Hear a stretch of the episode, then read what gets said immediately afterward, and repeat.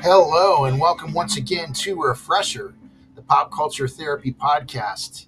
I'm Chris Levine, and I will be your host again this time around. You're gonna take a walk in the rain and you're gonna get wet. I predict you're gonna eat a bowl of chow mein and be hungry real soon. I predict this, my friends, is number 52 in our series called Psychology on Vinyl, where we try to understand both the subtle and blatant psychology behind and within famous records and how artists affect other people and influence them. And we just covered Pixies.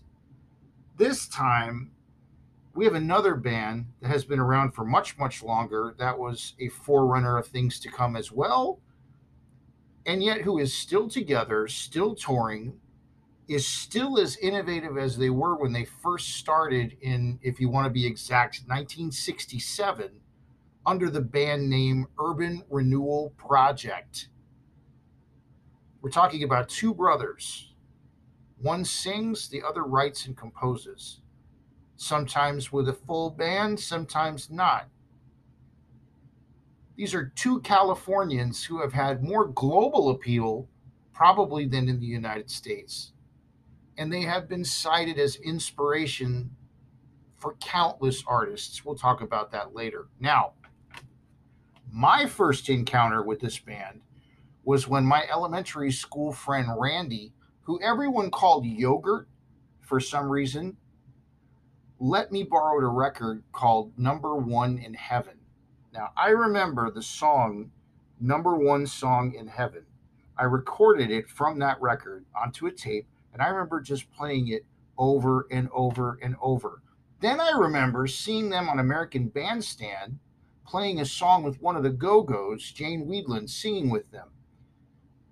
KROQ played I Predict on the radio sometimes. But you know what? Other than that, and maybe something a little bit every now and then on the Rodney Bingenheimer show, that was it. That was it. So I rediscovered them and the record we will be checking out today, much later in my life.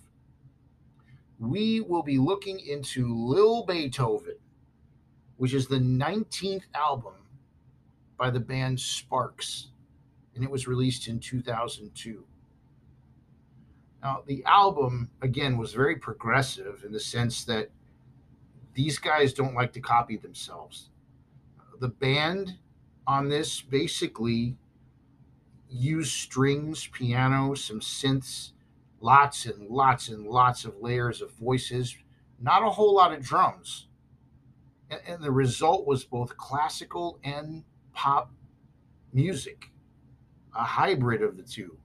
They took this classical meets pop music route all over the place with innovation, interesting hills and valleys, and lyrics that are very repetitive often, but for some strange reason that I'm not going to be able to explain to you, it makes sense that way. This band was so perfectly synth pop that they completely challenged themselves big time on this record by making a hard left musical turn. Let's talk about it a little bit because, interestingly, the very first message on the first song, which by the way is called The Rhythm Thief, we hear Say Goodbye to the Beat. Why? Because there won't be one too easily to find on this album in plain sight. Now, here's an example of I think a great place to start with this album. I mean, I say listen to it from beginning to end, but I know not everybody has time for that. I once saw a live performance video and that essentially is what completely inspired me to check out and subsequently love this record. The song is called My Baby's Taking Me Home. Now, those, other than a spoken word piece in the middle, are the only lyrics. My baby's taking me home. My baby's taking me home.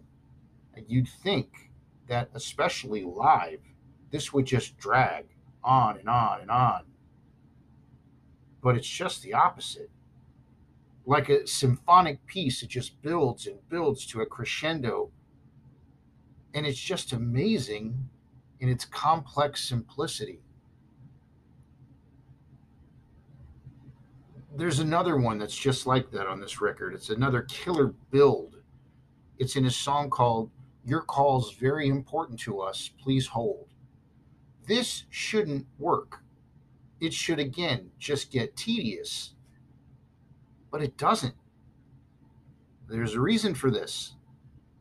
The reason is there's a lot of talent that live in Ron and Russell Mael. Now, underrated vocalists, he's up there. I, I, always think personally that Robin Zander from Cheap Trick and Russell Mael are like two vocalists that can basically do anything, but they don't necessarily get the attention that I think they deserve. Russell is a very very capable, diverse, and chameleon like singer.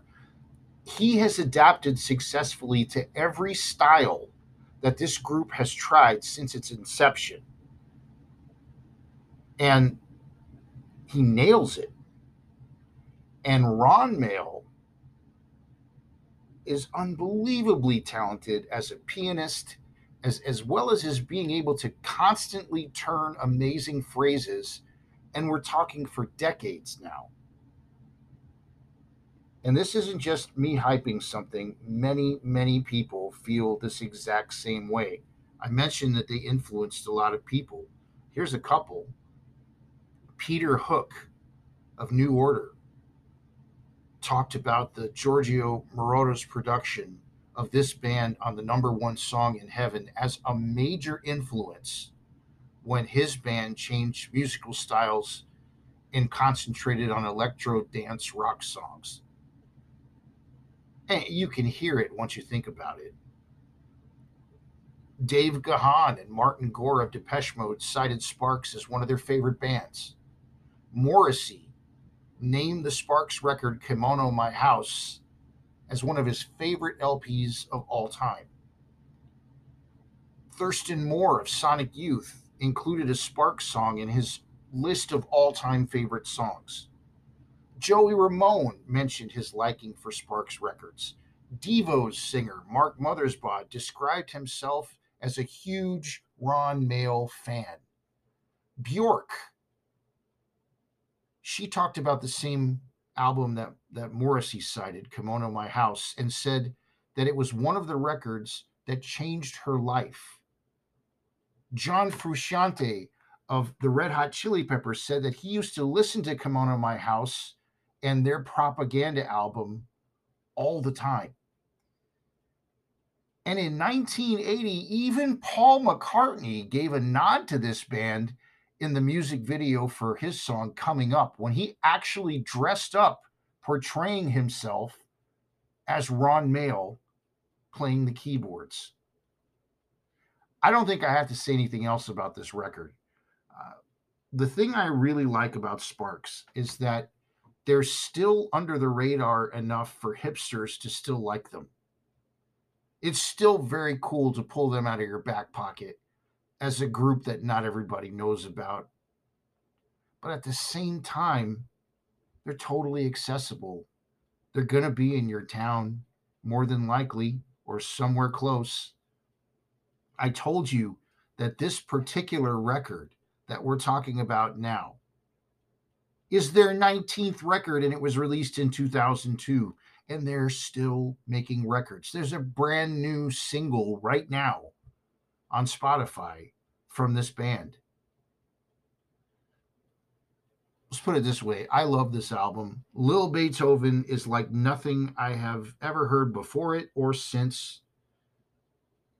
And coming from a certifiable music head like me, that's saying something. Check it out. We have once arrived at the time on Refresher when we present you with a Spotify playlist. And for this Psychology on Vinyl series, the subject matter is the playlist itself. So we have for you this time around a Refresher podcast Sparks Lil Beethoven playlist. You can find it really easily on Spotify. Again, just type in Refresher Podcast dash Sparks Lil Beethoven. Two sides. Side one, The Rhythm Thief. Number two, how do I get to Carnegie Hall? Number three, what are all these bands so angry about? Uh, isn't this awesome? Number four, I married myself. Number five, Ride 'em Cowboy. Side two, my baby's taking me home. Your call's very important to us. Please hold. Ugly guys with beautiful girls. And the very, very tongue in cheek, funny suburban homeboy. That's our new playlist. Again, you can find it really easily on Spotify. Just type in refresher podcast dash sparks Lil Beethoven. Did you guys know that plants improve the air around you and they improve your mood? I'm going to repeat that. Plants improve the air around you and they improve your mood. Well, this is something that a company named Leafy has taken note of, and they are the world's first ever patented self watering plant container.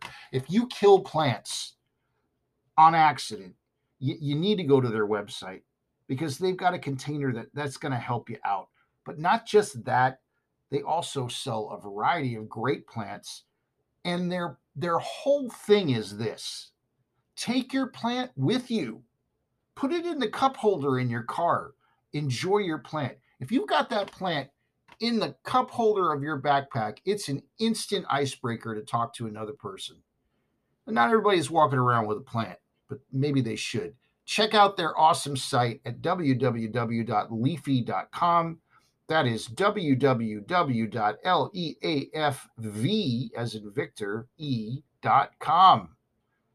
We also want to tell you about our friends at Designcraft. Man, they do some awesome work. Check out their website to see some of their unbelievable work. They're at the forefront of the millwork industry and they're constantly innovating to meet custom needs. Look at some of the things they've done in New York City on their website. It's just, it's no joke. You can find them at designcraft.com, and that is spelled D E Z I G N K R A F T.com. This, my friends, is a grassroots show. You know, we've grown and grown and grown, and, and it's a hundred percent been because of people like you. Thank you so much. This show simply wouldn't exist without you. If you could all continue to do me a favor and pass this podcast along to your friends, uh, if you happen to have social media and you're comfortable doing it, why don't you put it on social media that you enjoyed it? Also, if you think that you'd like to help keep this podcast stay up and running, you can make a small monthly contribution. Just see the support this podcast link under the episode description. As always, the music that begins and ends this podcast is by the band Dive. The song is called A Day Late, and it was written by none other than my friend, Mr. John Villafuerte. Until next time, this is Chris Levine for Refresher, the Pop Culture Therapy Podcast. Everyone, please take care and do yourself a favor and remember that there's a big difference between worry and concern. We'll see you next time.